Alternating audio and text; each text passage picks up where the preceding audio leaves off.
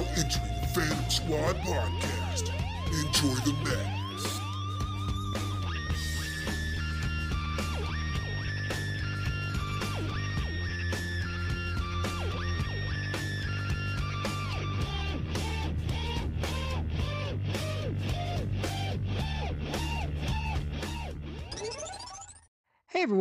This is going to be another episode of the Fandom Squad podcast. My guest this week is actor Dylan Snyder. How's it going?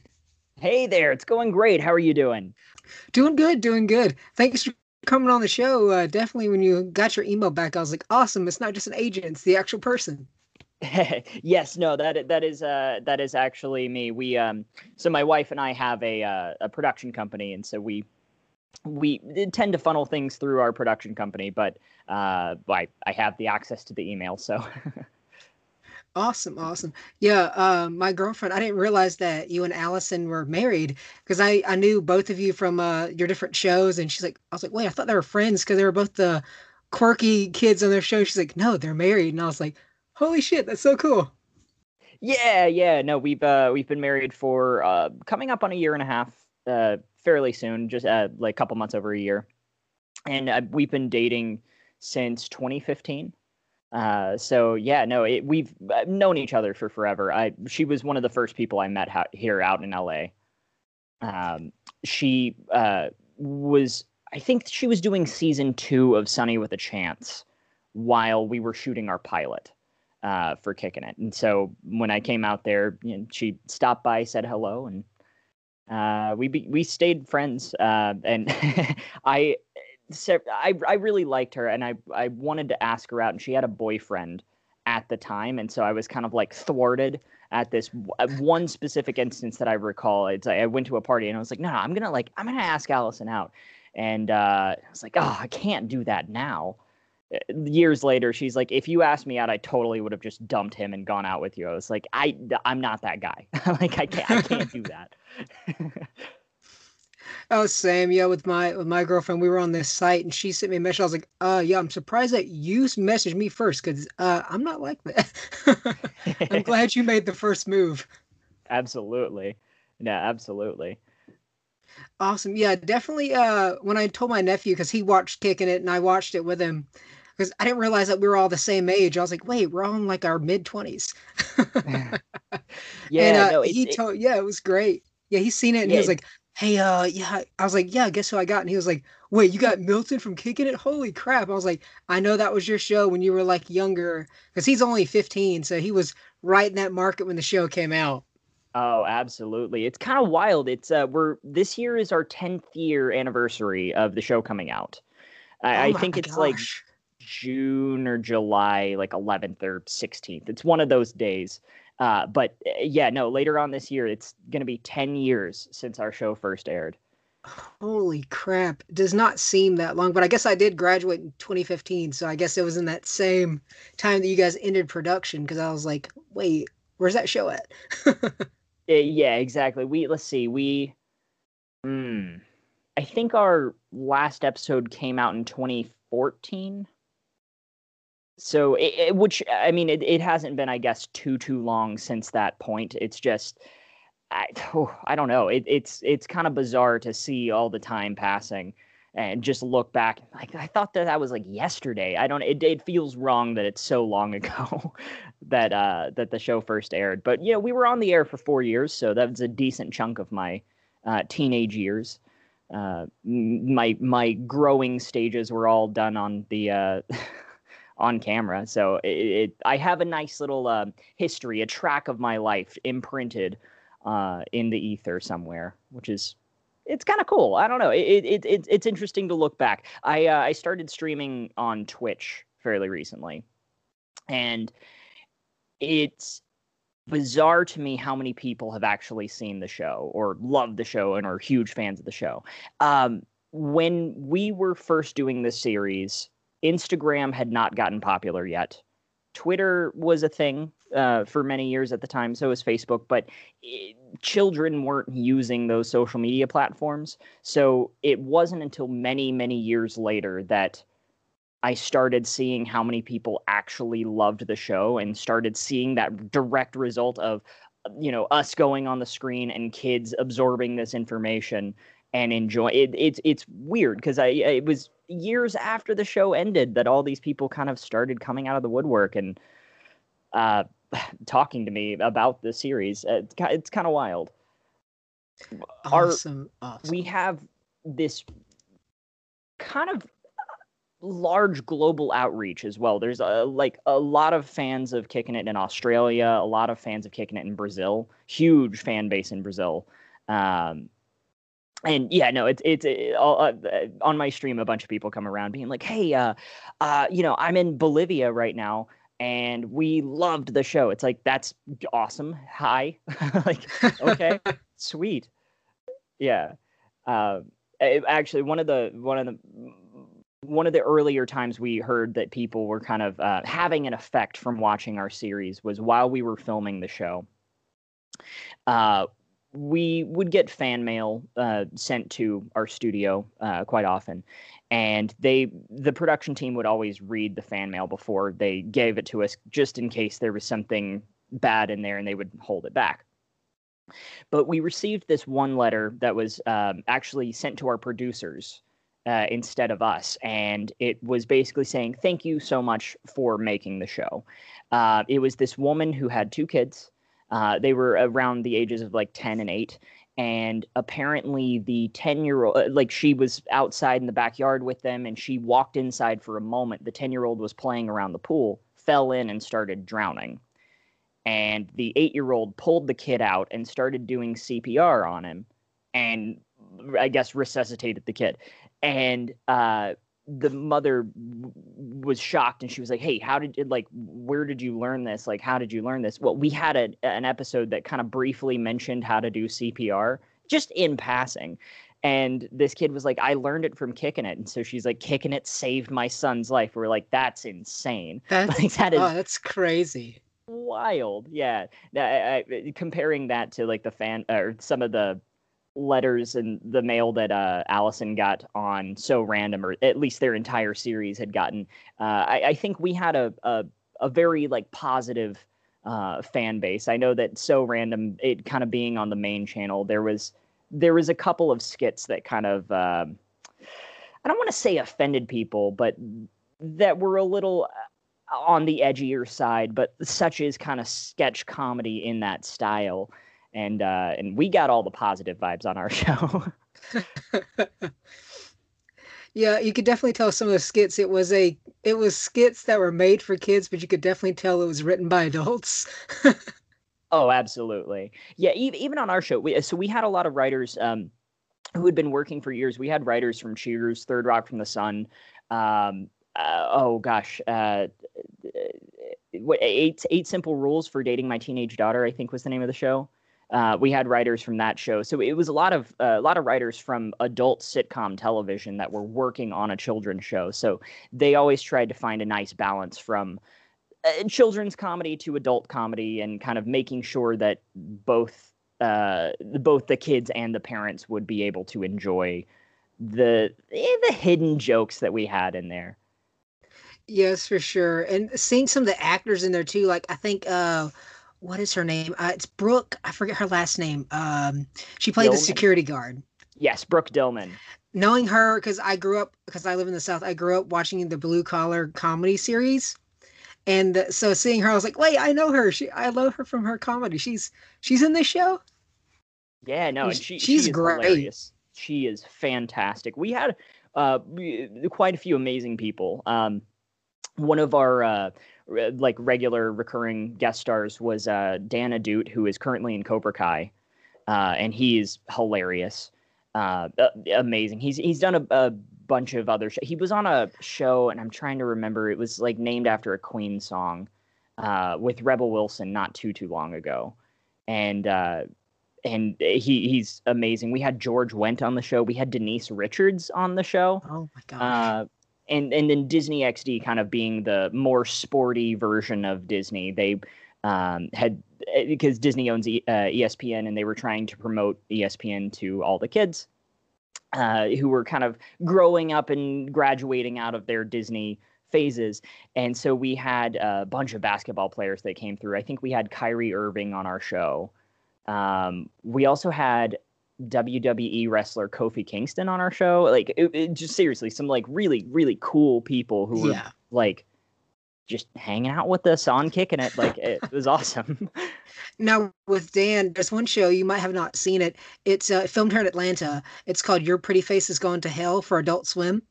I And- love your pretty face. And seeing his character on there going from Falafel Phil to the Indian tech guy who gets his hands turned into dicks, that that scene made me die. And he's like, "Why do you have to make them on fire?" And it just, oh, I showed my nephew. I was like, "Hey, you know the guy from Falafel Phil? Watch this clip." Ah, That's great. Yeah, your pretty face is is awesome. I'm a huge Last Podcast on the Left fan, so uh, naturally I kind of like moved over because of Henry Zebrowski and saw Dan Oh yeah, I love that show. Yeah, my buddy, we're like, it's so stupid, it's funny, it's so great. Absolutely, absolutely. Uh, yeah, no, that's cool. So you are from you're from the South, or you live in Atlanta? Uh, I'm like the middle of Georgia. I'm from Macon. You might have heard of it. They have like a where Little Richard and a bunch of like Otis Redding and stuff came from Macon. Sure. Uh, yeah, I'm originally from Alabama, so I've spent I've spent a fair amount of time in Georgia. But Oh, Uh, cool. Yeah, we have the big Cherry Blossom Festival here. If you've ever been to that. I have not, but I I am I know of it. Uh, Awesome. yeah, it's awesome. very cool. Yeah, for sure. Yeah, when uh one thing I want to ask you too, because I watched I grew up in that same era we of watching the Disney Channel. How was it working with uh Jason Earles? Did he have any like Hannah Montana stories? Um, yeah, I mean, he he had a couple. Most of them, like Jason, is a fantastic guy. Uh, he is very. Uh, oh, he, he's very smart. He he knows he knows his comedy very well, and he he kind of breaks it down into formulas almost. So he can he can turn any situation into a hilarious situation, or turn any like okay joke into an amazing joke, just by kind of breaking down the elements of what makes it funny uh, and kind of attacking them really hard. Um, Jason is uh, he's one of he's he's one of these guys who gets really funny when he's angry as well. So uh, what would happen is like okay, let's say we were running long or something was kind of bothering him. He would start throwing out like one-liners that he was improving and so much of the show uh, like we would purposefully try and just get him a little pissed off just because like oh my god, he just soars when he is upset. It is fantastic. Uh, no, Jason. Jason's a, an amazing guy. I love him to death. He, um, I think the the biggest thing that I had heard from Hannah uh, was he had done this episode where he was becoming a professional juggler on Hannah Montana. I don't know if you remember that episode, but he has this one line that he uh, would reference quite a bit. Just uh, the line was, "I'm just a guy with three balls and a dream," and the uh, the reason he would kind of reference this story a lot is uh, there's a lot of rules of what you can say and what you cannot say on Disney. We have an entire department called Standards and Practices that um, go to veto any jokes that are too adult, or uh, they also have a master list of things that in certain countries have been. Uh, not as favorable or might have some uh, bad undertones. So uh, th- you know they they go through and they make sure all of our jokes are PG. And they were really really trying to get rid of the "I'm just a guy with three balls and a dream" line. Uh, but he was holding juggling balls and he references them while he's saying this line. So S&P was uh, okay with the line anyway and they ended up making it to they ended up recording it and making it to air uh simply because he was referencing it. So it, it- using that knowledge we basically were able to work in a lot of kind of uh, adult or dirtier jokes on our show as long as we were referencing something in person. Uh it, it just kind of like a a little bit of like a a lesson that he taught us just about how to how to get some adult jokes in there which You is had a, had a innuendo around the system. exactly exactly for sure. Also, definitely for this show, no worries. We're swear words okay. Everything's okay. it's Cool, everything under the sun except for politics.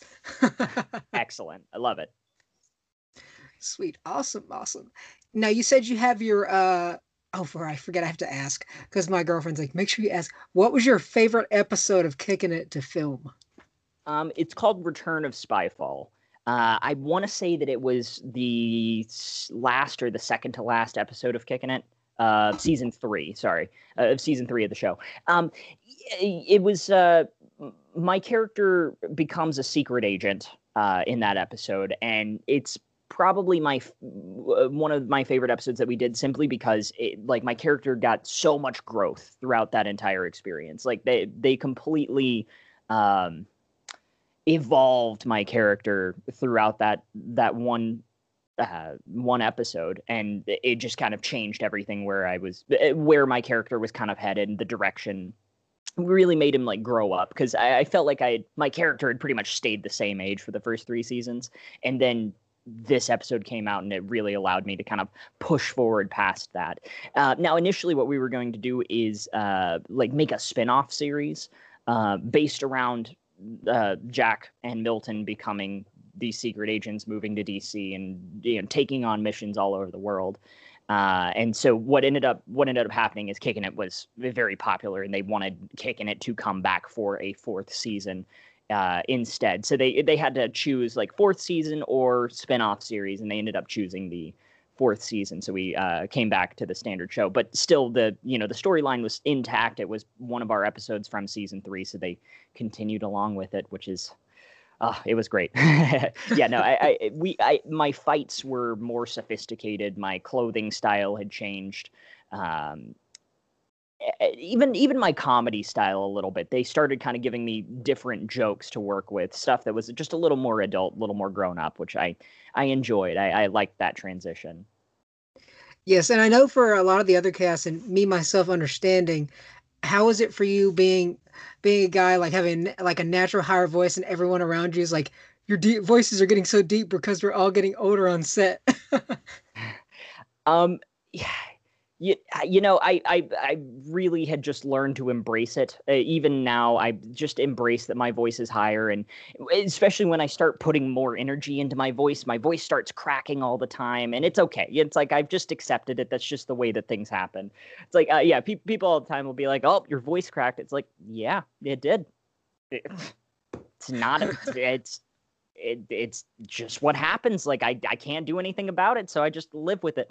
Um, yeah, no, I, it is something that I do at some point want to like do voiceover work. I, I used to do a fair amount of voiceover work when I was a kid, uh, and it, it's been a while since I've kind of jumped back into that. But I, my voice is just naturally so high, especially when energized, that it it may it it does make it a little bit tough. So I, you know, I have to kind of end up. Um, I end up in very specific roles, I think, because of that. yes, and like like I told my girlfriend, I was like, I'm so happy finally someone who can relate to me. Because they're like, oh my gosh, your voice is. I'm like, some especially I work at a grocery store and I have the mask on. And like, yes, ma'am. I'm like, do you not see the full grown beard underneath this mask? yeah, no, I, yeah. Again, it's just something that I that I've kind of learned to embrace. I, I, uh, especially working on Disney, working with the show. A lot of our comedy, we had a lot of physical comedy, and we have a lot of uh, self-deprecating comedy. And I think that uh, it's important to kind of understand where you sit in the world and what your image is and understand fully who you are before you go into those uh, situations which it's difficult for children especially you know teenagers uh, to go into that kind of environment where we're filming something and you know have a self-deprecating uh, comedy uh, situation where we're talking about oh my goodness i'm so skinny i need to eat a sandwich kind of deal uh, it, it, that can be a little um, I think scarring for some children, but uh, yeah, uh, really early on, I, I was just like, this is the way things are. I understand. I'm gonna go for it. Which is why they put me in underwear a lot. Um, they put me in like skin tight bodysuits a lot. Uh, yeah, I, I was I, I was whatever they needed uh, physically. I was very comfortable with myself, and they knew that, so they threw me in it. Oh, yeah, I I kind of figured that they're like, okay, we have this Pee Wee Herman type kid. Let's kind of use that to our advantage. absolutely yeah they, they they would do things where they um i, I remember it was i want to say it was season three uh i had gotten called into the writers room and uh i, I go up there and the uh, our showrunner asked me he was like hey dylan um you know, are you are you comfortable taking your shirt off? I was like, three years in, you're going to ask me this? Like three years into all this time that I have been shirtless and pretty much naked on the show, you're asking me this in season three? He was like, I I thought so. I thought so. I'm just just checking. And uh, they then had me do kind of like a car wash striptease. that was the joke they were going for. I'm surprised a lot. Like something with that. Like I've I've talked to Mark McCray, who runs. uh He's the promo guy and a lot of stuff for Adult Swim, and used to be for Cartoon Network. And he said there's an organization of like these parents that would like, this is too suggestive, or this is the. I'm surprised that didn't get caught by them. Be like, um, no. but I guess right. it's with all things. It's like, oh, they're boys. It's okay. Yeah, I, I think there's there's a huge part of that where uh, again, Disney, the the Disney main channel got harped on quite a lot. Uh, what is it, million million moms across America? Or, uh, I, I I think I know which um, organization you're talking about. There's there's a couple of them out there though. Yeah. Uh, where yeah, they'll kind of like gather together and uh, like sign petitions to uh, get certain concepts taken down or get certain episodes uh, taken down from their listings.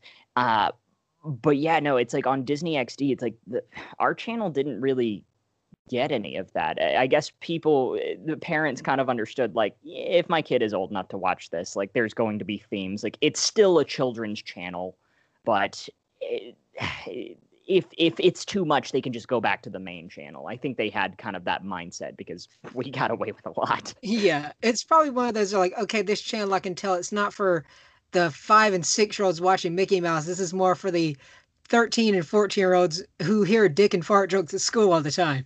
exactly. Exactly.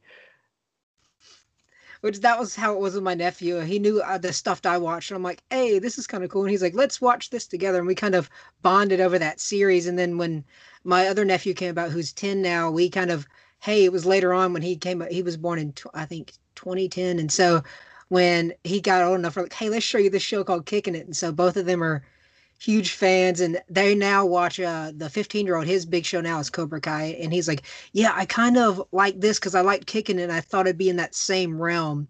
So how many fans kind of said that they're now into like cobra kai and that stuff because of kicking it? It's probably the number one asked question on my stream is do I watch Cobra Kai? Because everybody has been transitioning over to Cobra Kai, um, and and yeah, a, a, lot of people, a lot of people are coming in being like, have you have you watched the show? And I have not watched Cobra Kai yet, but they they keep on asking. So they're like, hey, it's great. A lot of people in my chat as well will have. Uh, they'll have conversations about about Cobra Kai where it's I, I don't know any part of it. I'm like I don't know why you're in the chat like you know conversing about it, but okay, cool. Like I mean, you do you, you do your thing. okay. Uh, yes. Yeah. No. Now, a lot. A lot of the kids have transitioned into the show. no. So, how many times or on live streams has someone yelled or asked you to say yell Christmas nuts? all the time. It, that uh, again, that that happens all the time. I actually made it um, a channel point reward now. So instead of like every single new person coming in to be like, "Hey, uh, say say Holy Christmas nuts," it's like you have you have to like you have to earn it by spending time in the stream. it's like if you spend a couple hours in there, you can redeem a Holy Christmas Nuts. We'll make a big spectacle out of it. I have a button that zooms in really close on my face, and so it just we go for it. oh uh, my god! So uh, yeah, my wife and I are also on. Uh, we're on Cameo. So we we record little shout out videos for people. Um, you know, it, it's like they uh, people who want to give a gift of a of a shout out video will uh, send a little message in saying, "Hey, this is the person it's for. It's their birthday. Can you say happy birthday to them?" And uh, we do our cameos as our characters. So currently, uh, Allison's on AP Bio. She plays Heather, kind of like this mousy, dorky girl with glasses. Uh, has a very specific way of talking and very sexual. Uh, so uh, she she does them as her character, and again, very like kind of quiet. She has this like a uh, hey boy kind of sound. She's like, oh yeah, she's all like talking like this. Mine are as Milton, and so mine are just off the walls, bonkers, like loud. And we can't film our cameos at the same time because mine overtake hers in the other room. so we have to kind of space them out. My my catchphrase is quite energetic. Yes, I was. I think I was actually looking into Cameo before because I there's a group uh, on Facebook that I, that are a bunch of podcasts and I was like, hey, looking in to find how to get guests, and I was looking looked at Cameo and I was like, ah, I don't know. I was like, I don't even know if just the four ninety nine for the chat. I'm like, I don't know if they can do that because of agents. And then somebody goes, well, IMDb Pro is what professionals, and I was like, oh, okay, and that's a subscription thing. So I was like, that's a better deal for me doing the subscription. So and that's how I got you. I went through the looked you up and found your agent, and they contacted you. Oh, very cool. Okay. Uh, oh, interesting. Uh, so, oh, uh, fascinating. Okay. Uh, yeah, no, IMDb Pro is is great. Uh, so, uh, I've been kind of moving behind the camera over the past couple years, and we are currently in the process of casting a feature film and uh, yeah, IMDb Pro is the it's our best friend. You could just read like we can look through and see exactly who we need to talk to and make those conversations happen. Uh, yeah, no, it, it's a, it's a great tool. I have been reached out to on Cameo. Um, uh, my my chat is uh, my instant message on Cameo is ninety nine cents. It I did have Oh, it cool. free for a little while, but it was uh, kind of insane. Like I was getting just spam messages from so many people. I was like, okay, we're gonna we're gonna have to limit this. Like gonna I gotta put a paywall right I here. gotta put a price on it. Uh, yeah, so it, they, I get I do get a lot of. I've been asked uh, for a couple different things of like uh, you know, can you uh, show up at uh, this virtual meeting and podcasts and stuff like that. And so it, it does happen through uh, through Cameo here and there, and it's I don't know, it's kind of it, it's kind of fun. I I, I, personally like uh, you know kind of going around and seeing what's out there and doing interviews on different podcasts. It's it's nice to kind of see, I guess, where everybody's from and uh, talk about the show and talk about our experiences in the industry. It's nice. Here at the Cosmic Pizza Podcast, we make every show from the finest ingredients juicy interviews, fiery film nights, delicious Desert Island DVDs. and pack it all into a slice of life in every episode. Order up our specials now from your delivery guys. Sean from Canada, Dan from Kent in the UK. And Paul from near Liverpool in the UK. here on the ESO network. The Cosmic Pizza Podcast. Serving you a slice of life. Mmm. With the behind the scenes. So how did you did you just when you were on kicking it did you like the production itself of the camera guys and stuff? Did you just interest you or was it something that after your acting you kind of got into later on? Um, it was definitely uh, like during kicking it, I used that opportunity to start shadowing uh, the different different departments. Uh, there's a million different people that go into making every single production, and I wanted to kind of get as much of um of an understanding of what everybody does as possible. Uh, so I would like spend a week shadowing the special effects guy, kind of see what he does, um, hang around with him while he's building things. Uh, you know, learned how to solder there, like certain things like that, to where it's like, okay, now I understand a little bit about what goes into special effects. Now I want to shadow the director, see what the director does throughout the week. Um, so I did that uh, pretty much all throughout the entirety of the series. Um, and it it definitely interested me but i didn't see i didn't like foresee myself going behind the camera until after the series ended and i had all this information with me uh, and i it, it was a mix of two things allison uh, has a, a friend that she had connected uh, kind of reconnected with after many years who was also into filmmaking. He had been going to film school and he wanted to shoot uh, a short film. As kind of practice while he was uh, you know in uh, in between his uh, semesters at film school and just to also kind of start a little bit of a relationship like a you know a business relationship going on. And uh, so we had started kind of talking about that and meanwhile i was also acting in a short film and i remember watching the steadicam operator and just being so fascinated i'd never seen anybody do steadicam before and this guy was awesome. He uh, like he was just rocking these shots like first try, just complicated camera movements, chasing me down a hallway, running up and down stairs, and I was thinking like I want to do that. Like that that sound that looks so cool. I, I want to be a part of that that side of things. Uh, so we and so it was a mix of those two things. We started doing our own short films, and I was uh, first AD on them. So first assistant director pretty much uh, was in charge of time management, making sure that we were getting our shots done in an efficient way. And it, I mean, all of them are learning processes. Every single short film that we have done has been uh, just a learning process from what it takes to be in specific positions to uh, the encountering certain issues that we you pretty much just have to learn on the fly. Uh, so we've we had gone through the wringer in a couple of our uh, a couple of our short films, and we've come out on the other side learning a whole lot from that experience. Uh, but yeah, so I, I, had started out in our shorts as a as a first assistant director, and um, we have a skeleton crew. We had three people who were doing everything. So I was I was doing a lot, but kind of you know working with lighting, setting up audio, making sure that uh, making sure that like the camera mounts were all steady and uh, it, it, trying to pay attention to the the order of our shots as well as communicating with the locations to make sure we had enough time uh, left to get everything else that we needed.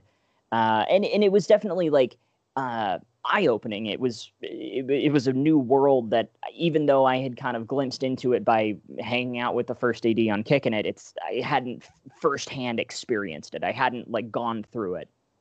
So, it, you know, it it opened up a a whole new world, a whole uh, new door to walk through, and. Uh, for our next short film, I also first AD'd. We actually shot our next short uh, pretty soon after our first one and then our third one i moved over to oh gosh, what did I do for our third film?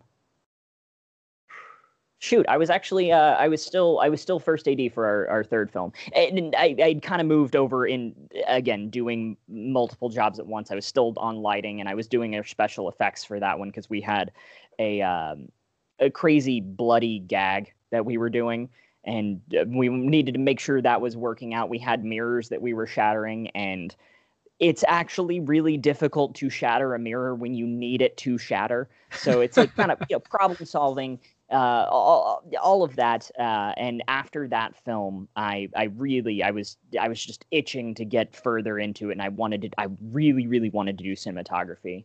Um, I had personally been doing photography for a while, just as a hobbyist, just I have a camera and I would go and take pictures eh, everywhere and I use my camera to film my own stuff, but it, it you know it's never anything necessarily cinematic.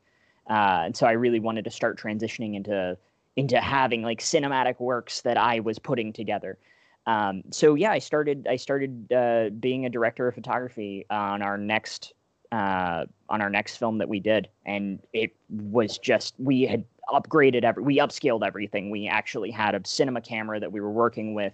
Uh, this was probably our most difficult short film by the way because we filmed it in the desert uh, which is fine if you have a budget and everybody can like stay there at least close by but it was a three hour drive to get to our location every single day Ooh. and it was in the middle of summer so it was 115 degrees outside and it was it, it was pretty rough. We we had pretty much every single issue that you could imagine. Like um, uh, uh as soon as we got there, we had three vehicles that we were using. We had one vehicle that was our picture car that we were uh, driving in. That's what we were filming and what our actors were going to be acting from. They were just going to be sitting in there.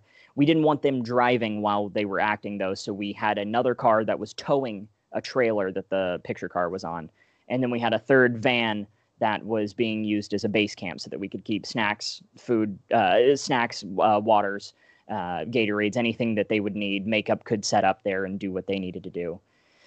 And uh, yeah, no, it was just it was so hot that our camera kept turning off, and we would lose footage here and there. Uh, an entire card got corrupted as soon as we uh, had gotten there. Our towing truck had a flat tire. Um, our towing truck on our on our last day got stuck in a ditch, and we had to like improvise. Our one of our camera mounts wasn't working. Uh, like it, the the truck that we were filming was just so old that the hood was too flimsy, and uh, so the camera mount wouldn't stick to it. So I I had built a camera mount uh, to stick over the window, and we shot pretty much the entire thing uh, th- uh, with through the window shots. But the road was so bumpy, so I had to hang off the side of the truck, holding on to the camera to make sure it wasn't shaking too much. Holy it was a, a, very, very crazy shoot. Uh, and it actually turned out wonderfully. It was kind of amazing that it even turned out because we had so many issues along the way. We were like, "This isn't getting done." Oh well. Uh, so uh, th- that that experience eh, again taught us a lot and really, really just kind of reaffirmed that I really want to be behind the camera in some way. Um, so recently, I've started directing some of our shorts as well, uh, and that's kind of pushing us into our feature film. Oh, so so now in your career, is it going to be like a Ron Howard situation where you had a a child acting in your film, and then you kind of got into the behind the scenes, and now you're strictly behind the scenes are going to be only in the works that you make, or do you still have some aspirations for being behind uh, in front of the camera? Um, so I definitely want to maintain being an actor. I don't want to. I don't want to lose that. I've had. Uh, I've had uh, some wonderful jobs that I've done. I've had some success in my career, and I don't want to necessarily throw that away. Um, it, it, it's it can be a little tricky to get out and get back into the industry. So I, I definitely don't want to like disregard anything acting related. Uh, but I do want to m- make sure that I am spending time and focusing on being behind the camera just because it is an entirely different um, way of telling stories. You have more control over it. And I, I really do want to be able to control the narrative.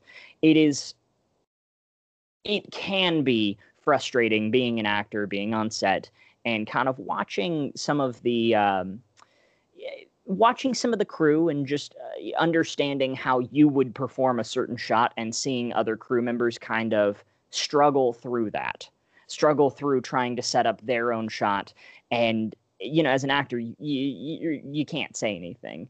Uh, you you don't want to it's kind of like bad etiquette i guess to like step in and be like hey you should shoot it this way. So it's like yeah. i would i would never like jump in and say anything about it but i it, it's something that you're just thinking about. And so being behind the camera it's you have control you can you can set it up the way you want it. Um, and i think there's something really truly wonderful about that yeah, no, I think Ron Howard himself has even said that, like him being a, ch- a actor himself, when he does this, he's like some directors that I've seen in years. He he's like they're like go to the actor like can you just do the thing, just do it, and he's like being an actor myself, I can go to the actor and be go okay, this is what I'm trying to get from the scene, and being an actor himself, he can portray what he needs from them. They're like okay, I got it because he's been in that position. Unlike just a director who's only a director, he has a better understanding. Sure. One thing that a lot of directors do, which I don't necessarily mind it, but I I know that a lot of actors who hate it. And I understand that it is not necessarily the best form as a director is giving line readings. Um, it, a lot of directors will just kind of go up and eh, you know whatever your line is they'll be like say it exactly this way and they'll read you the line they the way they want it to be said and that takes out the entire actor's uh, pretty much the entirety of the actor's job it, the actor's job is to uh, you know act in your scene but bring the character to life and if you kind of I guess direct them so specifically, it doesn't bring it to life. It just gets a read that you want. Um, but the character and, usually ends up falling flat. And so a, a lot of a, a, lot of people actors hate that so much. So I understand that. Whenever I direct something, I try and um, I try and always approach every single note. If I can find some way to explain to them the intention that I want, great. If I can't, I'll kind of give them a separate scenario to think about while they're doing it.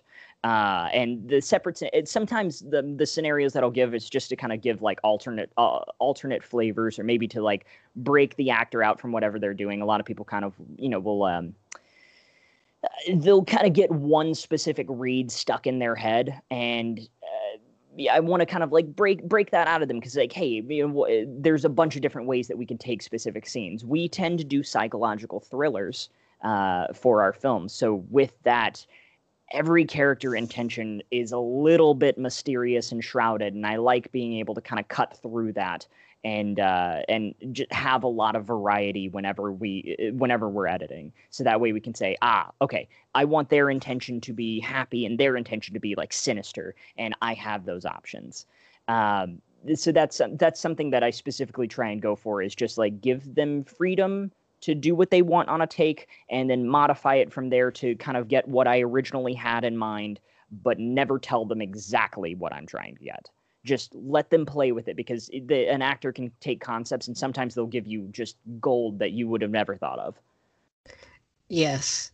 Uh, now, for you as an actor yourself, um, are you like? I know there's some actors that go extreme, like I'm the character on set 24 seven, or just I'm only this character when I'm in front of the camera.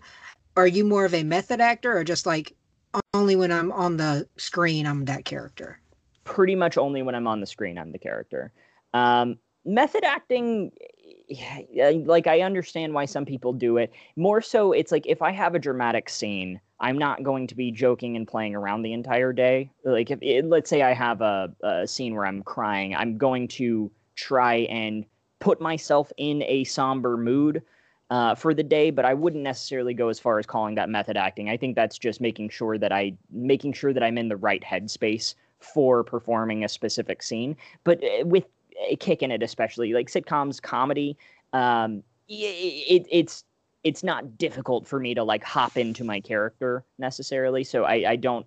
Uh, I, I, I've known a couple actors who were like, "Don't talk to me. I am this person, and I need to focus." And I'm I'm very much not like that. I'm very open and kind of very chill about it. Now, have you had the issue with that being on a comedy show like Kickin' It? Have you had the issues of them passing you on certain things because they're like, oh, they're just a comedy actor? Or have you had that struggle at all? Yes. Um, it's, I have. I, I remember a, a, couple of auditions uh, while I was on the show and immediately after I was, uh, immediately after the show was done. I remember a couple of times where people uh, were kind of looking at my resume inside of an audition. They would go, oh, Disney and it's like wait why why are you why are you saying they, yeah it was it was disney i mean like hey notoriety and yeah. just because i was on a disney show doesn't necessarily mean that i am just a disney actor i think that um, the the brand of disney kind of taints a lot of uh, a lot of different actors unfortunately.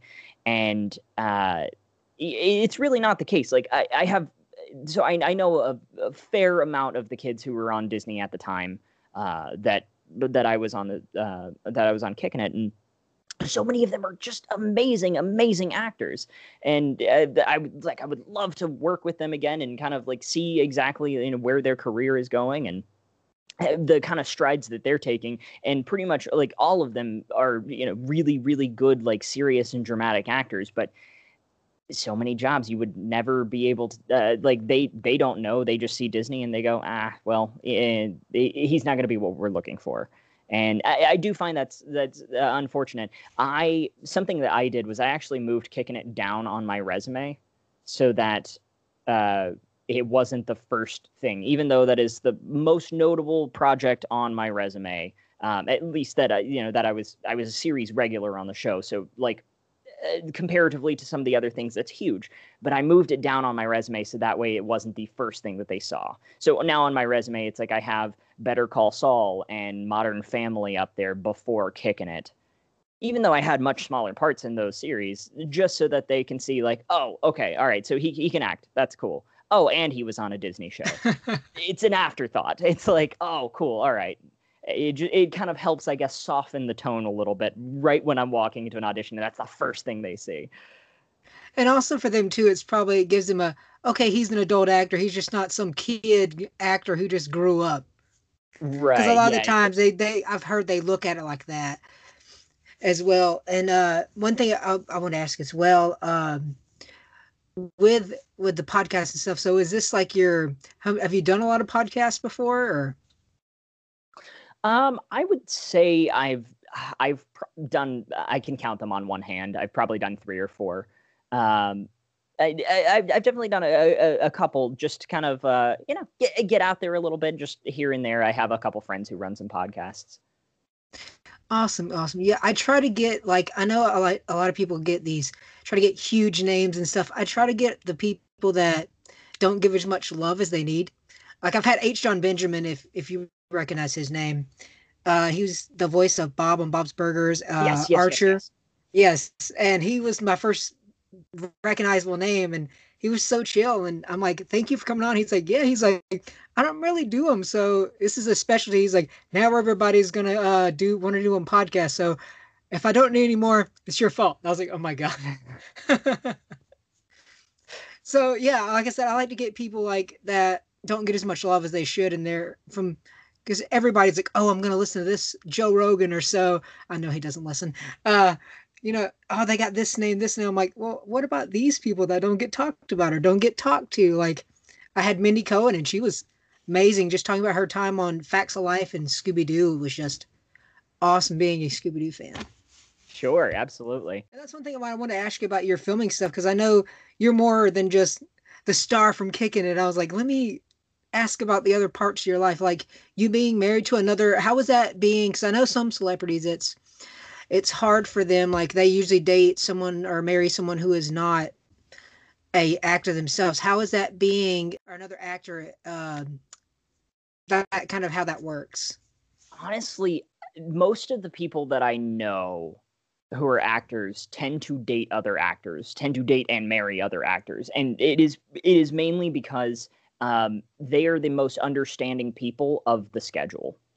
Uh, so for for me, it's been it's been wonderful. It it makes sense because uh, it's like if we have auditions that pop up, it is understandable, and we will kind of make our schedule around auditions that pop up. Or if we have like a really weird work schedule, it's not something that you have to explain. Uh, it's just understood. It, it's known, and and I think that's a really good dynamic. Uh, it, I mean, Allison is absolutely fantastic. She's wonderful, and she's very very smart. And uh, I, I think that uh, that I, I don't know. I, I think a, a lot of a lot of our experiences being shared uh, just it makes sense for us and we we do everything together so we act in a web series together. Uh, we write and direct the web series together. Uh, we write and direct all of our own projects together. It's everything that we do. We we do it as a team, and I think that works really really well for us. Um, awesome. And I do I know that that you know that's not the case for everybody. Some people don't have. Um, I, I, I, guess the kind of mindset to be able to work with their significant other all the time, but uh, for me, it, it it's great. It's. It, we also have uh, different uh, methods for attacking projects and problems. Um, so it's like, uh, you know, whenever we're filming something, I, I look at everything from a very technical standpoint, and she kind of looks at, I would say, like bigger picture and story uh, elements. And so we can kind of work together to find the best route rather than just having differing opinions, uh, which is, uh, it's a, a godsend, honestly. Uh, that's great. Especially like if you're like, hey, I gotta do a Twitch stream at five o'clock four days a week. They're like, okay, yeah, I understand. oh yeah, so no, and, and, it's like we got to do this. yeah, no, it's it's something that like yeah, we've been able to kind of like work together to create our schedule. So Allison streams as well. She uh she streams art two days a week before I do and uh, and that's uh, the, that makes it like uh, very nice because it's like we can help each other with our streams. Um, you know, making sure that those are up and running, and we can also tailor our schedule accordingly so that okay, uh, the, for instance, we are busy the next Thursday so we know to kind of like all right we have to like move our streams and we have everything kind of set up around our schedule. She is a she's our schedule keeper. I don't I I, I can't keep a schedule for anything. I don't know what day it is um, most of the time. So uh, Allison kind of keeps me on track, and she has the mind for coordinating. And I just say, "All right, cool, I'm here. We're good." Awesome, awesome. Yeah, it, it's one thing, especially like with podcasting. It's it's a lot of things I learned. Like I'm not a schedule person, but I've learned. I'm like, okay, I got this day. I got to make sure it's up here so I can record with this person. Especially like with ours, us time zone. I'm like, okay, they said two o'clock Pacific. I'm like, that's five. That's five o'clock here. Making sure I'm like, okay, make sure my schedule's clear, and then I'm like, okay, good. Perfect. Yes. Yeah. No. It's um. Yeah. no. I I think that uh that Allison being the the schedule keeper is really it's it's just very helpful it's very useful especially because 90% of the things we do together so it's like you know, regardless of anything else that uh, anything else that I have going on, it's going to be so minuscule on the schedule that I, I all I have to do is just say, "Honey, uh, on this day I have this." She goes, "Got it, done." And it's like she has everything else, so she can also tell me you can't do it that day. I'm like, "Cool, uh, good to know. I will reschedule then." It makes things a lot easier. Awesome. Now, for somebody like creating their studios and stuff, because I know that you said you started a company. Is the did you create a separate space for your studio, or is it actually in your house, or? Um. So yeah, no. I mean, more so, it, it's the production company rather than a studio. So we don't we don't have a, a studio. We just have our own company. Um. So there's no separate space for the company right now. Um, we uh, have co-founded the company with uh, a friend of ours from Maryland, so we actually are kind of uh, incidentally bi-coastal then, which is great. Um, and so yeah, no, it's like we again we don't have necessarily a specific space for our company yet and that might be something in the future like i know that allison and i have talked about like yeah, one day uh, leaving LA and going to the middle of the desert somewhere and setting up a production company, setting up a studio, and making it so that, you know, in the middle of like Wyoming, somebody can go and film something at our studio.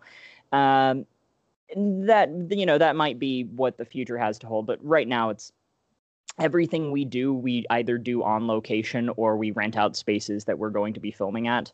Uh, so it's it's not a big deal for us to have our our own company space. Uh, and it's, it, I mean, we're so active with the company that it makes sense that we just, you know, I get on my computer, I set, respond to emails that I need to respond to, and get everything done that way. Just have all the film gear packed up. So.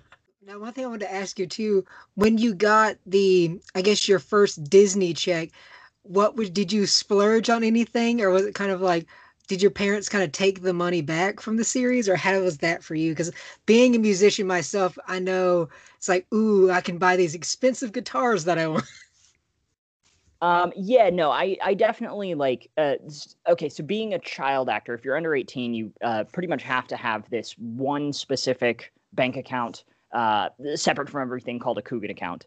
Uh and you have a a percentage of your funds. I I don't remember if it was like fifty percent of your check or whatnot, but a percentage of your check goes into that account. And you can't touch it until you're 18, and that is a little bit of uh, security so that you will have, if you are a child actor, you will have something when you become an adult um, to protect from your parents taking it. Uh, I mean, my parents were really chill about it. Um, so, uh, the, like anything that we got, it's not like I necessarily splurged on things, but it it was used for living costs because Los Angeles is very expensive. So, yeah. you know, I, I definitely had a bit of a mind for trying to, you know, yeah, put it in the right places for us to just maintain living out here and doing what we needed to do, groceries and car payments and all that. Now, I wanted to ask, because my girlfriend's big into the Twitch thing, and she's just now getting into it. I'm like, I like playing the game. Like I'm more like she's into like Borderlands and all that kind of stuff. I'm more the classical. Let me give me Mortal Kombat, like Injustice, fighter okay. games, and she's just getting me into Borderlands. She's like, I'm gonna sit you down and we're gonna play this, and you're gonna like it. so with those Twitch stuff that she showed me, like, how do you do? I always wondered, like, how are you? I know you got the one that's on you. How do you do the split screen? Is that after a, after editing to do like you're playing the game on one screen and have your face on the other, or? Uh, so there's a, there's a lot of softwares out there that uh, that you can kind of put together your different scenes. Um, so personally, I use OBS Studio, uh, Open Broadcaster Software, I think is their uh, acronym. But uh, so OBS Studio is wonderful. A lot of people will use Streamlabs OBS as well. Same company, a little more user friendly i would say because they have like built-in themes that you can you can use built-in scenes. Uh, but it, there's uh, a desktop uh, desktop desktop capture uh, s- source that you can use and it'll just grab whatever is on your screen.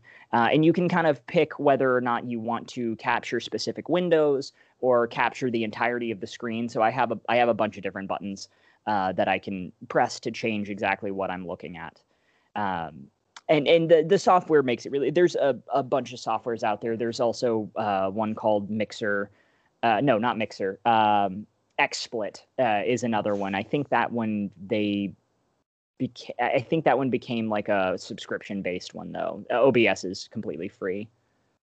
Sweet, sweet. Yeah, because she was looking at that. I'm like, I know I had the podcast and you've helped me with that. And I was like, I'll help you do your little Twitch thing to help you figure that out. I was like, since I am the gearhead here, I'll figure it out. Like Sure, for my yeah, I- soundproof that I'm working on, I found uh, a cheap way to do it because the panel things they sell are very expensive. Oh yeah. And I found if you get the try little things you do like in science class where you have the three panel little boards, they have a foam thick one they sell now. And it's uh I took those and the craft store sells these bright chairs, they're pads. So I took those and I glued the pads inside of the panels so it's kind of around the microphone to soundproof. And I think it altogether was like 20 bucks. Yeah, no, that's that's wonderful. Yeah, seriously, I, I I don't have any of that here. The only thing I really have going for me in this room is that the floor is carpeted. So that's that's what I'm working with. Awesome, great. Now I always ask every guest because I see a little bit of stuff in the background and on your mic. What are your fandoms? Are your top three fandoms with two honorable mentions? Because I can tell that you're a big, you're possibly a geek as well. yes, yeah. Um, you know, uh, like I I am, but I kind of uh fit into I guess a more of a variety category. I have like certain things that I will specifically latch onto. I guess uh the main things that I have uh really latched onto over the years are BioShock. Uh, the video game is incredible. Uh, Fallout. I love the world of Fallout. It's uh, you know an amazing, uh, amazing lore that they have going on. Um, I like shows like Breaking Bad, which you know has a very extensive, extensive uh, list of episodes that you can like learn so much about. They they do a really good job of kind of showing the history. I think all of that is is wonderful. Those are the kind of ones that I've really latched onto. Uh, there's certain ones like I love. I okay, I really like Star Wars, but if you say that you are a fan of Star Wars, it's kind of like you have to know everything. And so I, I always try and I always try and just be like, listen, I like Star Wars. I can't say that I'm a fan because I like I don't know the name of the planets, like I don't know all the characters' names. I, I don't know what that star system is called. Like I, I, I can't answer those questions, but like the movies are cool, you know. Um, so Oh, I, I always yeah. try and like temper wh- the- the- exactly like which fandoms I'm necessarily a part of. Uh, yeah, more so it's like uh, you know I'll, I'll like play a game uh, that I think is like really good and kind of get really into the lore of it while I'm playing it. Uh, I'll kind of like add that to my uh, my log of all the things that I like and move on to the next one. I, I tend to like add new things in, so it's like uh, I went through a really big Dead Space phase for a little while, and then you know moved on. That's when I hit Bioshock, and I was like, wow. Moved on, and you know it just hit other games uh, along the way. Awesome, awesome. Yeah, uh that that's a lot of my stuff. Like with my girlfriend, she's more of the I'm more of the sci-fi sort of Doctor Who, Star Trek sort of things, and she's Mhm. more of the slasher horror film sort of side of fandom. So I'm like, I'm gonna show you these sci-fi series, and you're and she's like, I'm gonna show you these horror movies. Like I just showed her Babylon 5 from the 90s, and then she showed me uh the Leprechaun films from the 90s. And you're just, I'm like i'm going to indoctrinate you on my geekdom, and you're going to indoctrinate me on your geekdom. sure, sure. So you're a Doctor Who fan. What's your uh, who's your favorite Doctor? Uh, it depends. Like, I love each different one has their own quirkiness, but I have to go with the cliche and say my favorite is the Tenth Doctor with David Tennant, Absolutely. which I got to meet him finally at uh, Dragon Con here in Atlanta in 2019. Way Ooh. taller than I thought. Really? Oh, interesting. Yeah, he was Yeah, really sweet. okay. He was really nice. Yeah, no, he he, sounds like a, a wonderful person. Uh, yeah, the I I think the last Doctor that I saw before I kind of I didn't have cable anymore, so I kind of fell off the series was uh was Matt Smith. I watched you know up to him, and I was I was going through all of the original episodes, uh, the first eight Doctors. I was trying to like make my way through there, but it's it's kind of hard to get a hold of a lot of the old episodes. Oh yeah, it's uh, one thing that I found. It's uh to watch the new series. I think they have Eccleston all the way up to 13's last season. It's called look lookmovie.ag. My sister told me about it. She and she's like, "Yeah, I have this thing that I just found." And I'm like, "Okay, I'll just block the ads so I don't get all these click here singles type of ads." And I'm Sure. like, "I'll block those." I was like, "If I can get past those, it'd be fine." It's just one of those you got to turn those off and then you're good to go and it's all free movies. How I watched the um the movie uh, Jojo Rabbit, which that's a great film. If you Yes, have you now uh, uh have you got to work with Taika or know him through anybody? Um, no, no, I, I have not gotten to uh work or uh, meet him. I, I, I, at some point I would, I would absolutely love to, but I, I don't, I don't have any like direct connections that I know to Taika.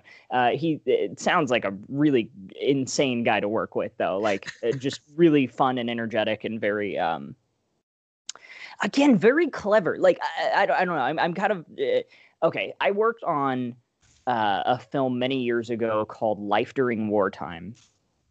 And our director, uh, his name is Todd Solondz. He makes uh, independent films, uh, dark comedy, very, very dark comedy. Uh, he is so eccentric and very smart. And it is insane getting to, it, it was insane getting to work with him, just kind of like see his perspective. And I, that's something that I want to kind of like pull from every single director that I work with, just see like, like what what is going through their head. Taika seems like a, a guy that just like I don't know has like a million things going through his head just based off of the concepts of uh, uh like uh what Thor Thor Ragnarok he directed right Yes. yeah like uh, Jojo Rabbit just had so mu- so much going on so many concepts and he obviously was playing one of the main characters in the film uh it, it that's yeah something I, I want I want to like kind of explore and kind of visit uh Eh, visit I would love to visit sets and just kind of see directors. I know that's like not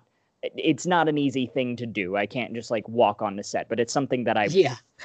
would like to uh, kind of explore and kind of reach out to people and about in the future. Yeah, he seems and his personality is that very like if you like dark humor, he's very he has that funniness to him. Like I don't know if you know he heard a quote that he did for Jojo Rabbit because they Foxlight or the per, I think it's called Fox, uh the light the searchlight that he did the movie through and they are like, We're only gonna do it if you play Adolf Hitler.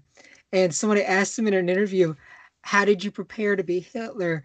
And his response was, oh, I just had to be a fucking cunt because that's what Hitler was. And I was just like, oh my God, Taika, that is such a great response. Yeah, no, he he seems like a crazy guy. I uh, he's, he seems really fun. Uh, I don't know. I, I would I would love to work. I have a friend who's like really really into into his works, and that's that's where I heard about him from. Uh, This was before uh before Jojo Rabbit came out. He he was talking about him a lot, and that's where I had like first come across his work.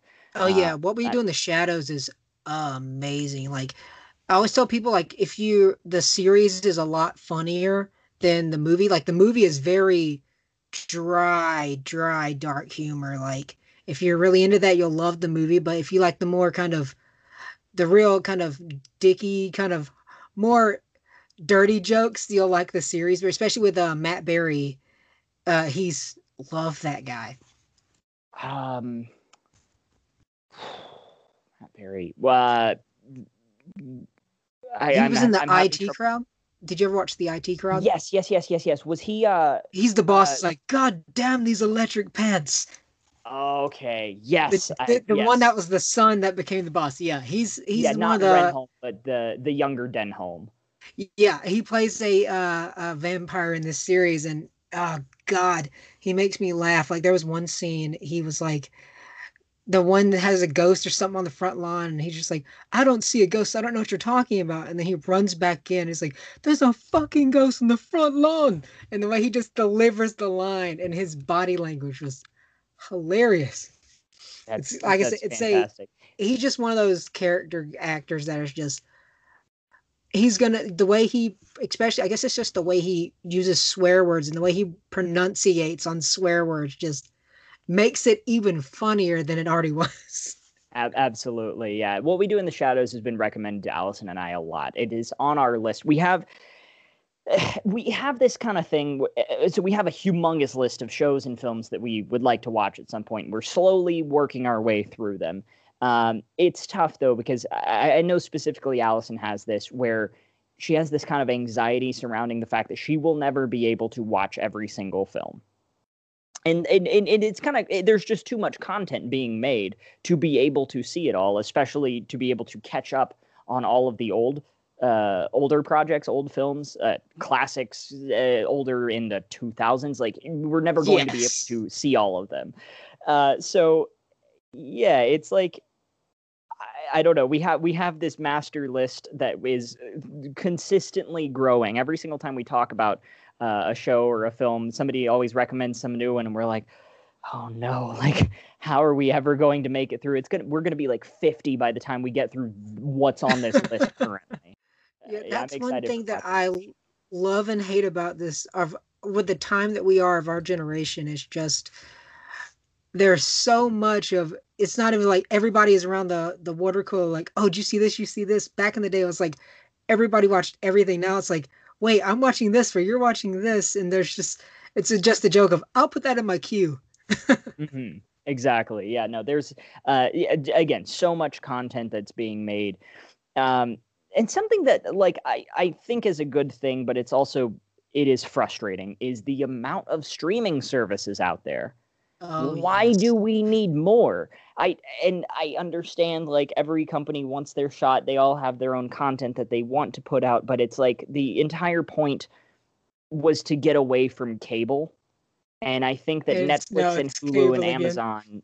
Yeah, Netflix, Hulu, and Amazon were doing the, their thing, but now every single one of them has their own brand of content. There's also, uh, you know, all the new ones that are coming out all the time. There's Shudder that's specifically for horror films. There's uh, Peacock, which is free but has a million ads. Uh, Apple TV has their own now. It's like, Yeah, so it- you used to be like, I'm never gonna pay that much for a cable bill, and you're like, add up this, this, and this. It's pretty much the same price. doing doing it now. Yep, that's that's what's happening, unfortunately. Uh, but yeah, no, it's like uh, there there's so many uh, there's so many great projects that are being created, and it's wonderful that we have this kind of. Um, I would say it's a little bit of an entertainment revolution almost, where i- i- the what the amount of content that we have uh, coming out is so great, but the quality is also it it ramps up. Like there there are definitely like you can tell that there are films and and TV shows that are being produced with a with a very high budget.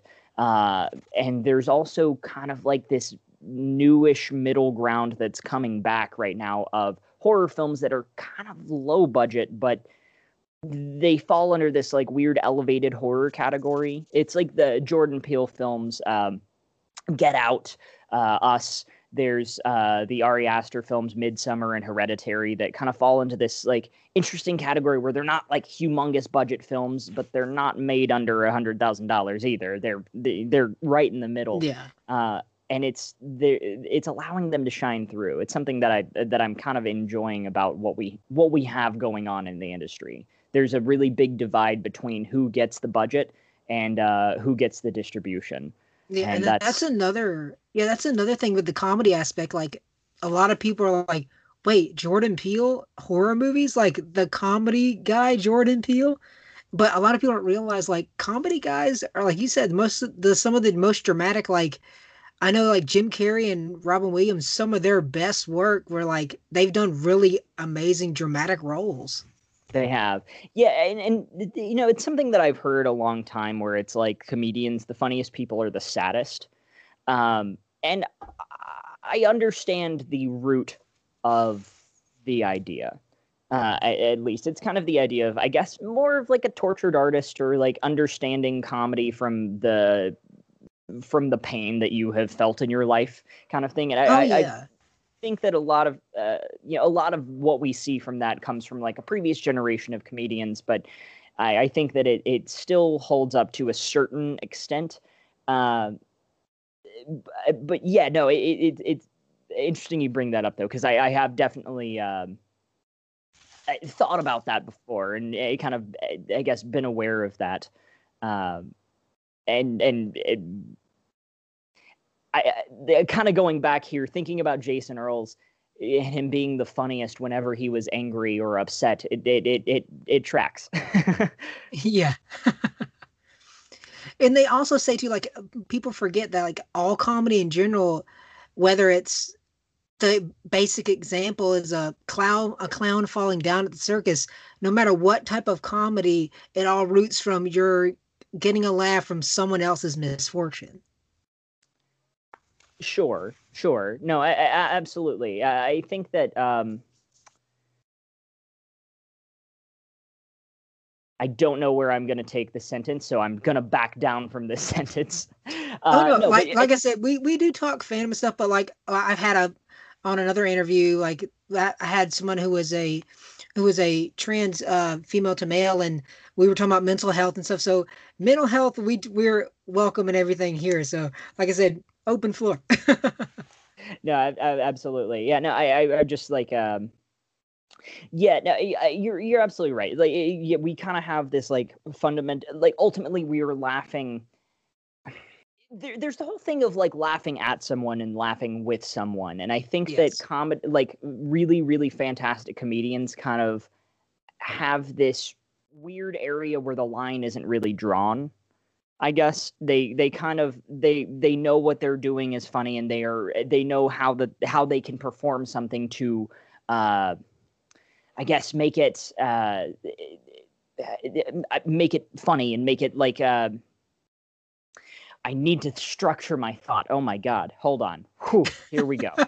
uh, co- comedians have this like uh, really traditional comedians have this interesting line that they uh, is normally there that they they kind of blur a bit between the laughing at themselves uh, laughing uh, people laughing at them and people laughing with them. And I, I think it, it's really fascinating when you can see some of those like older comedians like Robin Williams and you know watching Jim Carrey. And I don't know if you've seen the Jim Carrey little like short documentary that he did on YouTube, uh, but it's it's a really interesting look inside of his life, and it is it's bizarre because he's he's kind of been through the wringer over the past fifteen years. I haven't. I have to look that up.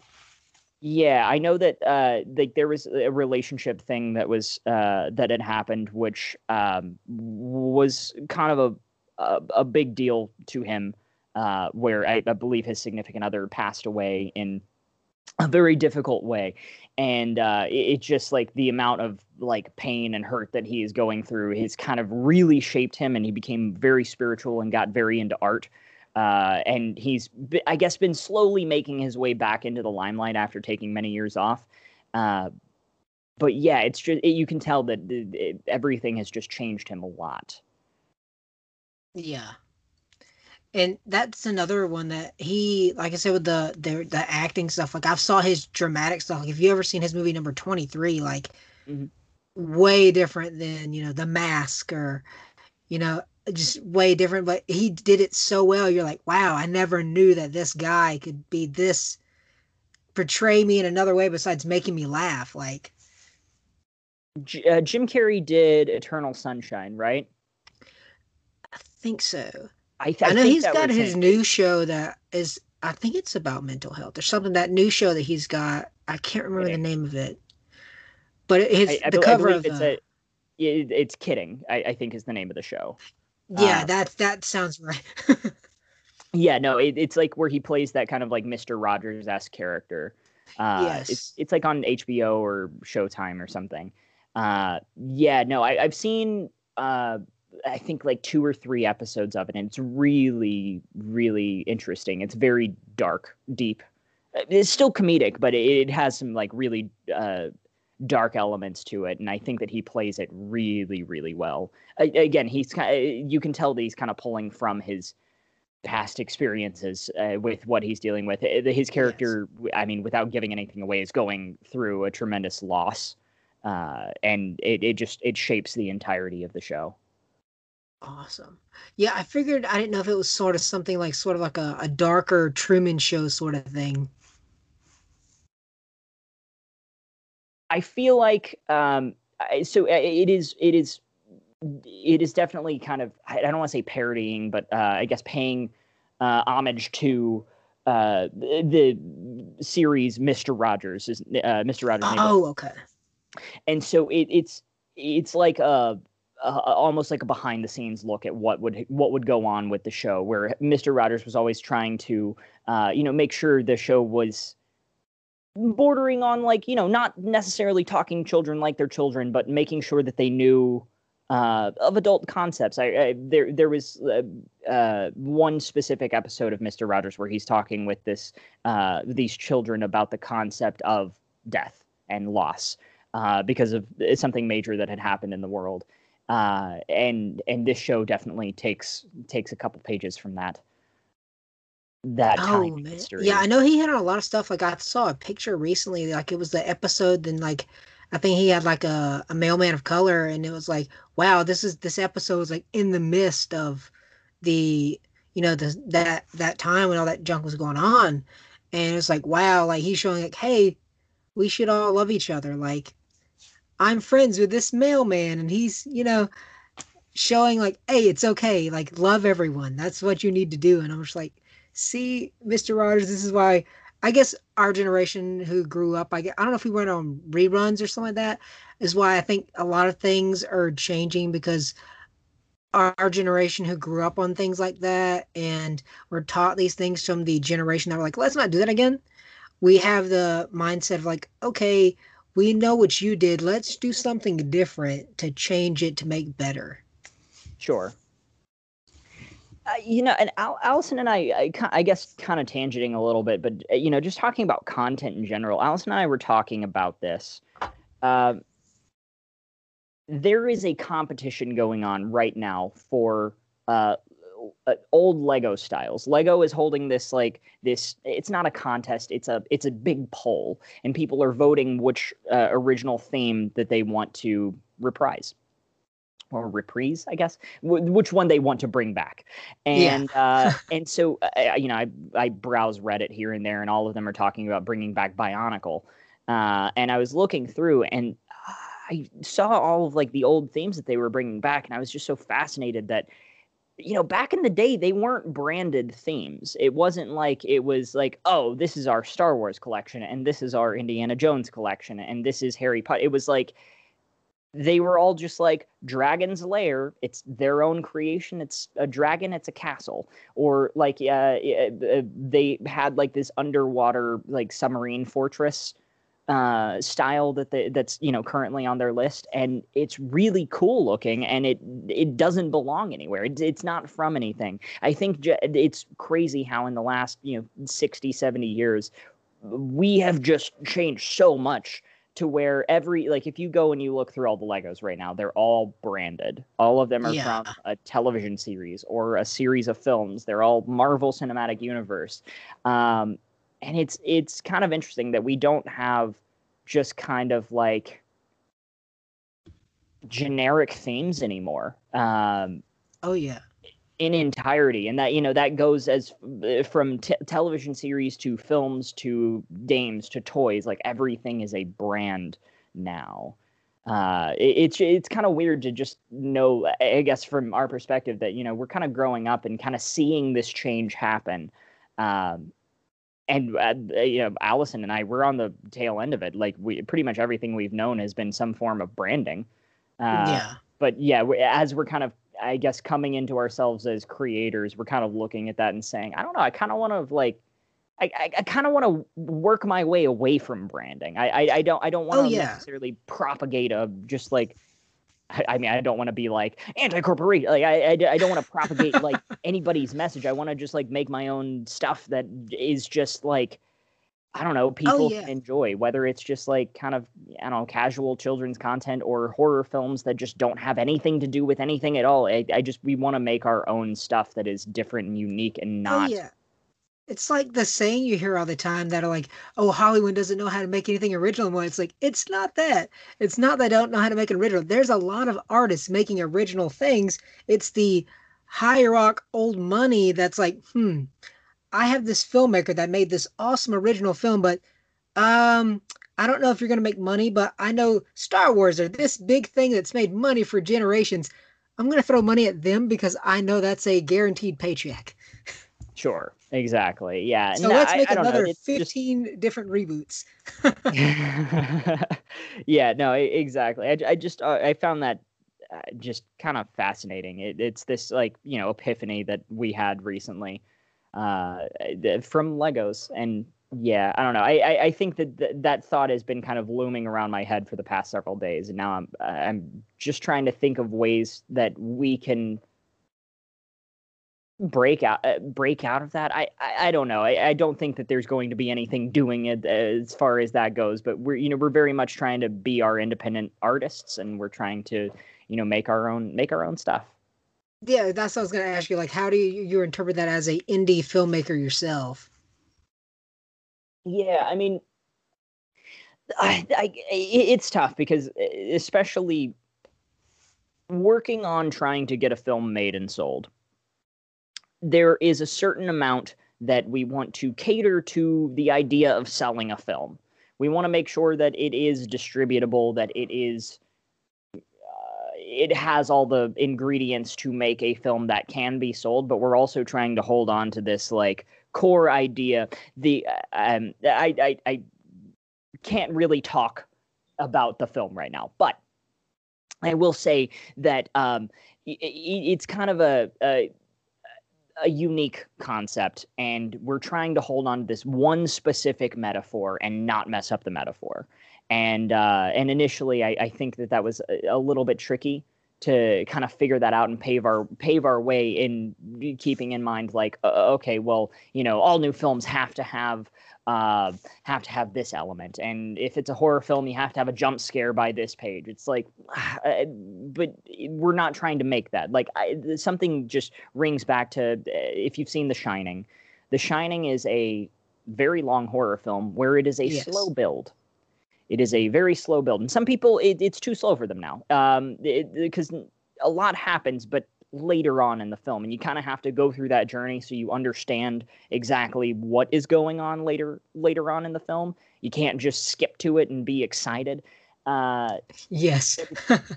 it's a very different style of filmmaking from what we have now and it, it's it's weird to i guess ride that line a little bit of um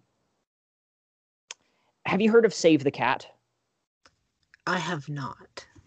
Okay, Save the Cat is a book uh, that is written about uh, screenwriting, and it, I, it, you know, it was it was originally just supposed to be kind of like a a representation of the hero's journey, and uh, explaining how like you know by certain parts of a film for it to kind of have a really good flow there's a formula that you can follow where you can have certain characters come in this character has turmoil end of act two uh, this character has to overcome the the big opposition and then the end of the film.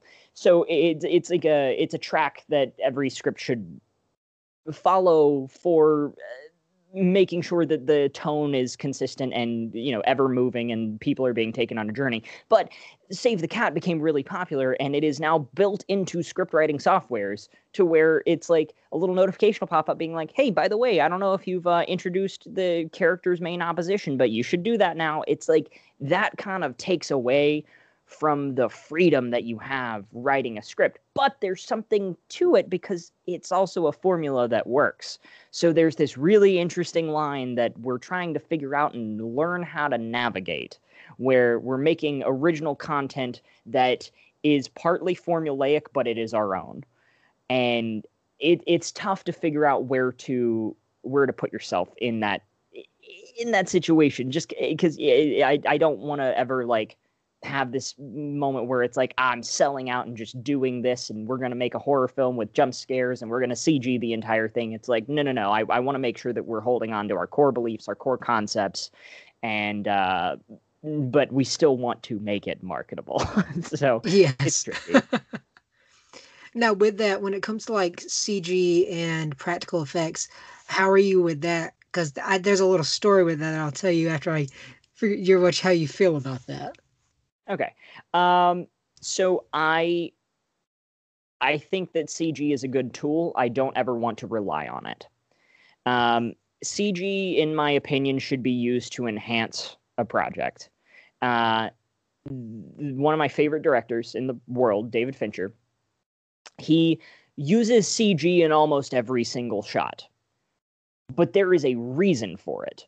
He puts CG in almost every single shot so that when CG is used in uh, for the purpose of uh, you know pushing the story forward, it doesn't look out of place. Everything still looks cohesive because he's like, ah, I just wanted to like change the background, get rid of this tree, change this building a different color. It's like certain things that he's doing with the CG make it have that kind of I don't know, almost uh, matrixy kind of feel, and it works.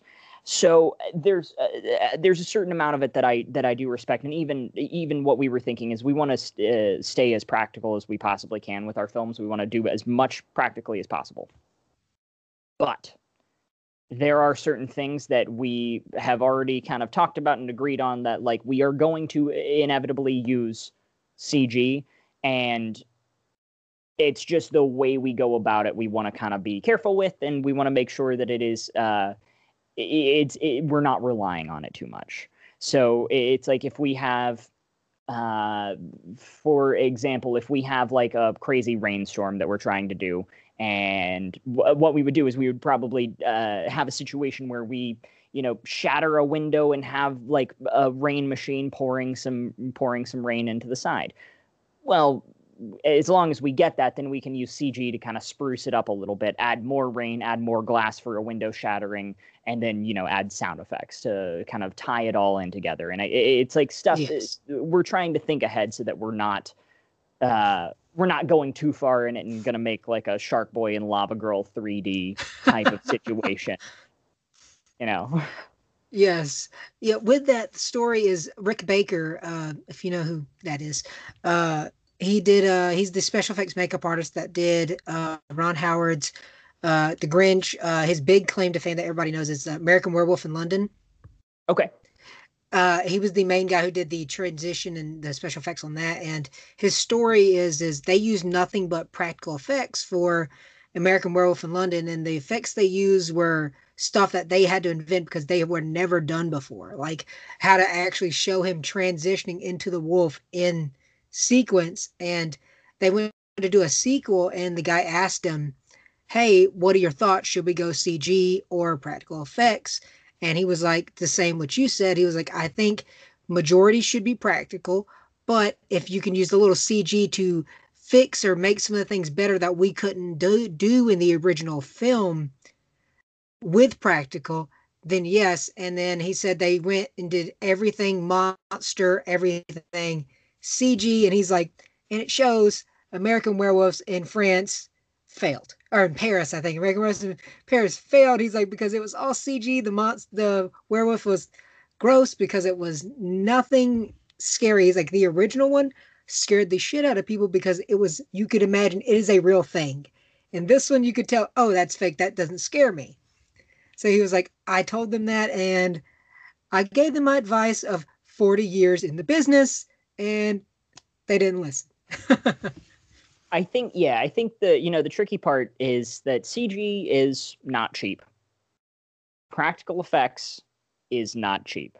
Both of them are very expensive options. oh, yeah. And unfortunately, it's like what I feel is the best option is a combination of both.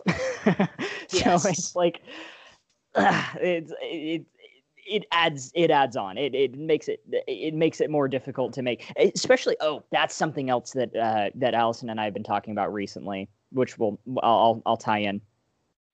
Uh, we were recently talking about Quentin Tarantino and how he uh, how he started, right? And we we were uh, t- thinking about Reservoir Dogs in specific. Now, Reservoir Dogs, I I think that the budget was uh, around 10 million. It might be might be slightly lower or higher. Within margin of error, it was around 10 million, uh, which is a decent budget. That is uh, that is a, a very decent budget. Films have definitely um, been made for cheaper, but uh, you know it's kind of surrounding this big heist but they never show it. They only talk about it. And that was Tarantino's way of kind of getting around having to show a very expensive heist with such a low budget film. Uh, was to show what happened before, show what happened after. They talk extensively about it, but that's it. And uh, and it, it, it, I mean, it's a great film. Did really well. So kind of you know, using that idea.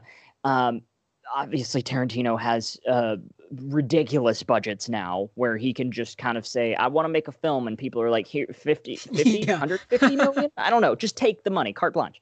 The films used to be made that way. Films used to have uh, what seemingly infinite budget. Like they could just do whatever they needed to do. Apocalypse Now, they they, they you know had whatever their budget was, and then they extended filming by a year. A full year of extend like that is a very expensive process, and studios nowadays would never go for it. Uh, we just live in such a, a different world. I'm thinking uh, mainly about the Snowman uh, film made in 2017, based off of a, a Jo Nesbø novel. Uh, it like 10 to 15 percent of the film never even got shot because of some difficulties that happened. It, it was uh, it- supposedly the story that I heard was it was originally going to be directed by one person. I think it was Martin Scorsese, and uh, and then he kind of like stepped down, and they called up another director who had like a day to go over materials and get ready, and he flew into I think they were filming in either Norway or Sweden, and once they got there, they were trying to catch up on everything, but the schedule was all off and their visas ran out. And they went back to Los Angeles, looked at all the footage, and realized they didn't have most of it. So they did what they needed to do to uh, to make the film happen, but ultimately they weren't able to squeeze any more money out of the studio to go back for reshoots Yeah. And it shows. It's it, the story hardly makes sense. It is a unfortunately kind of a difficult film to watch because it is so beautiful and has a lot of potential especially it's kind of a cool storyline. Uh but yeah no it's something that like i'm thinking nowadays about like yeah you know if you have a limited budget and you're trying to decide cg or practical effects it's like the practical effects will benefit from having cg on top of them so we'll just go all cg and i feel like that decision is made so much and it's like just reallocate your budget like really put the time and effort especially if you're making some film that has a monster in it like if you're making a monster film put your money in the monster.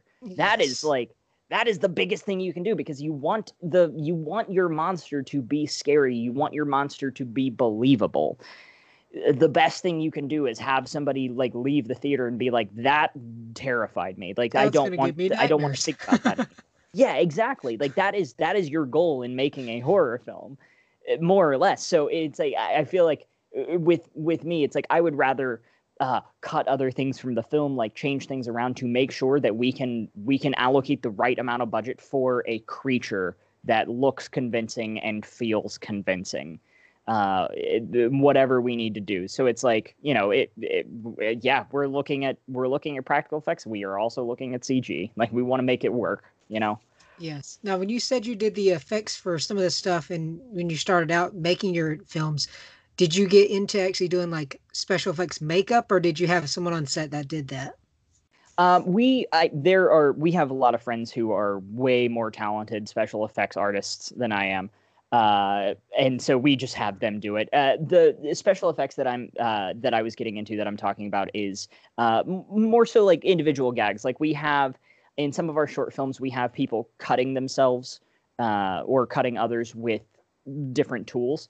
Um, so uh, the very first time that we did it, we had a little pocket knife that uh, a girl was like carving her stomach with, and uh, I, I like I rigged up a tube with uh, some a, a tube with like a syringe, pretty much. Uh, so Yeah. that way, it's like I could kind of spit blood out at a certain rate, uh, and it, it- different little things like that, or um, like certain talking about the mirror shattering it's like rigging it up so that way we could like shoot it in such a way that i would be off camera but we were holding the we were holding the mirror and setting objects behind it like ceramic behind it so that the mirror could break against something and shatter in a very specific location. Uh, yeah. it's it's stuff like that to where it's like we need we need one specific thing to happen. Ultimately if i wanted to go down that path i should definitely get a pyrotechnics license because that makes everything so much easier uh, you know if you're doing like gunshots for instance you can get the little pyrotechnic like explosive balls that you can set up everywhere that do a little pop, or you can have like, explosive uh, squibs, which are like gunshot wounds, so they spit out blood whenever you um, whenever you trigger them. Uh, and uh, it's like those would be very helpful in the future, but honestly, I'll probably just hire somebody who has pyrotechnics because they will do it better than I can. Um, it, it, but yeah, no, that's that's kind of uh, when I was shadowing the uh, the special effects guy on Kickin' It. That's stuff that I was always fascinated with. It's like he has a very specific job to to make happen. Um, in one episode of Kickin' It from season two, we had this gigantic swan that is supposed to spit gravy. Uh, Disney, I, I, I don't know what to tell you. It's just a, part of a storyline. So uh, yeah, we had this gigantic swan that was supposed to spit gravy out, and so he had to build a remote control swan and have a tank in there that could be pressurized and uh, spit out a consistent rate, a solid stream of gravy that he can control with a remote control. So I I like sat there with him kind of uh, while he was building it, and uh, we were uh, actively talking about it and just kind of going over all of the ways that he could possibly make this. And that's why that's why it's like that department is so fascinating to me, just because it's all problem solving. It's all trying to figure out how do we make this happen, how do we make it look good. Uh, and especially how do we make it look good on camera? Because those are those are two different things. A lot a lot of times things might look good in person but they look like trash on camera. It's like you want to make it look convincing from every possible angle. Yes. Uh, and that's that's something that i, I that i've always in, enjoyed and i wanted to like delve more into. Um, but yeah i think also a, a big part of that is um, in one of our shorts a girl is also cutting her herself. She's uh, slitting her wrists um, and so we needed to break the mirror, get get some shards of mirror, and then we needed to make it safe for her to actually hold and uh, maneuver around her skin without being without cutting herself. Uh, so yeah. it's like you know grinding down edges and hot gluing the edges to make sure that it has no sharp edges, and then like repeatedly running it over my own skin to make sure that like if it cuts me that I can fix this before we give it to our actress. Uh, yeah, you're like, rather hurt me than hurt her. exactly. Yeah, it's just exactly. So that that's kind of more more along the lines of what I was doing when I was uh kind of doing special effects duties. Yeah, definitely. Like like same with those stories. When I talked to Roy Wooley, he was uh, the special effects makeup artist I got. He's great guy. He's worked on I think Guardians of the Galaxy and a couple other stuff. Um, his big claim to fame is he was on the sci-fi series Face Off. Okay. Yeah, yeah. Uh, you might have rec- if you watched the show, he was the the older guy with the cowboy hat. Oh yeah, yeah, yeah. Okay. Yeah, he's uh, based here in Atlanta. He does uh, Netherworlds, a big, super big haunted house here in Atlanta.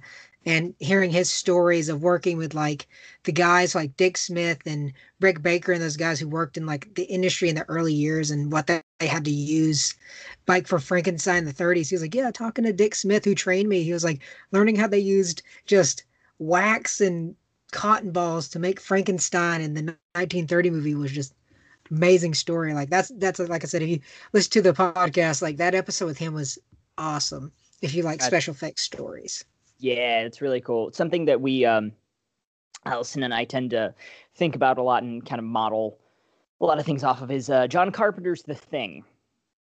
Yes, and yes. The special effects they use bubble gum to kind of eh, get that like mushy organic matter type of feel for their uh, their pieces, uh, it, which is yeah, it's it's very clever, very cool. Um, what was the other?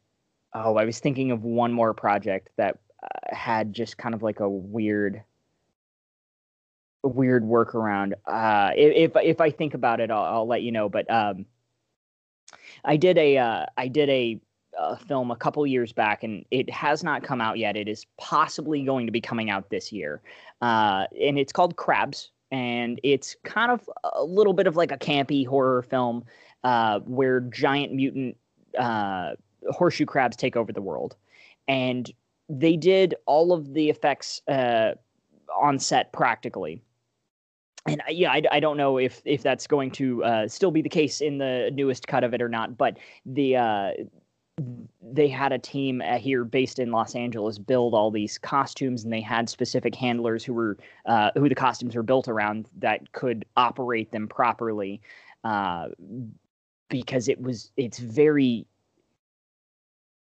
unnatural for human movement. And uh and specifically like the costume they built had the legs that kind of bend backwards like a horse's almost.